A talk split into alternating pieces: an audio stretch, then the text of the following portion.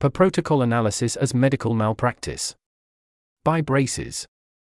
Per protocol analysis is when medical trial researchers drop people who didn't follow the treatment protocol. It is outrageous and must be stopped. For example, let's say you want to know the impact of daily jogs on happiness. You randomly instruct 80 people to either jog daily or to simply continue their regular routine. As a per protocol analyst, you drop the many treated people who did not go jogging.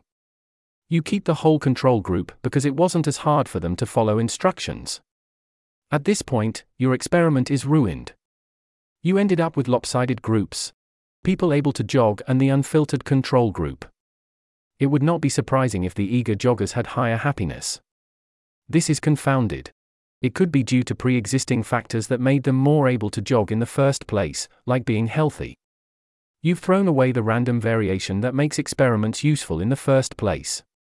This sounds ridiculous enough that in many fields per protocol analysis has been abandoned. But, not all fields. Enter the Harvard Hot Yoga Study, studying the effect of hot yoga on depression. There's an image here in the text. If the jogging example sounded contrived, this study actually did the same thing but with hot yoga.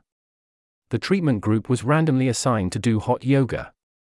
Only 64%, 21 of 33, of the treatment group remained in the study until the endpoint at the eighth week compared to 94%, 30 of 32, of the control. They end up with striking graphs like this, which could be entirely due to the selective dropping of treatment group subjects. There's an image here in the text. What's depressing is that there is a known fix for this intent to treat analysis. It looks at effects based on the original assignment, regardless of whether someone complied or not. The core principle is that every comparison should be split on the original random assignment, otherwise, you risk confounding. It should be standard practice to report the intent to treat, and many medical papers do so at least in the appendix somewhere. The hot yoga study does not. It might be hard to estimate this if you're following people over time and there's a risk of differential attrition URI missing data for a selected chunk of people. Also, hot yoga could still really work. But we just don't know from this study.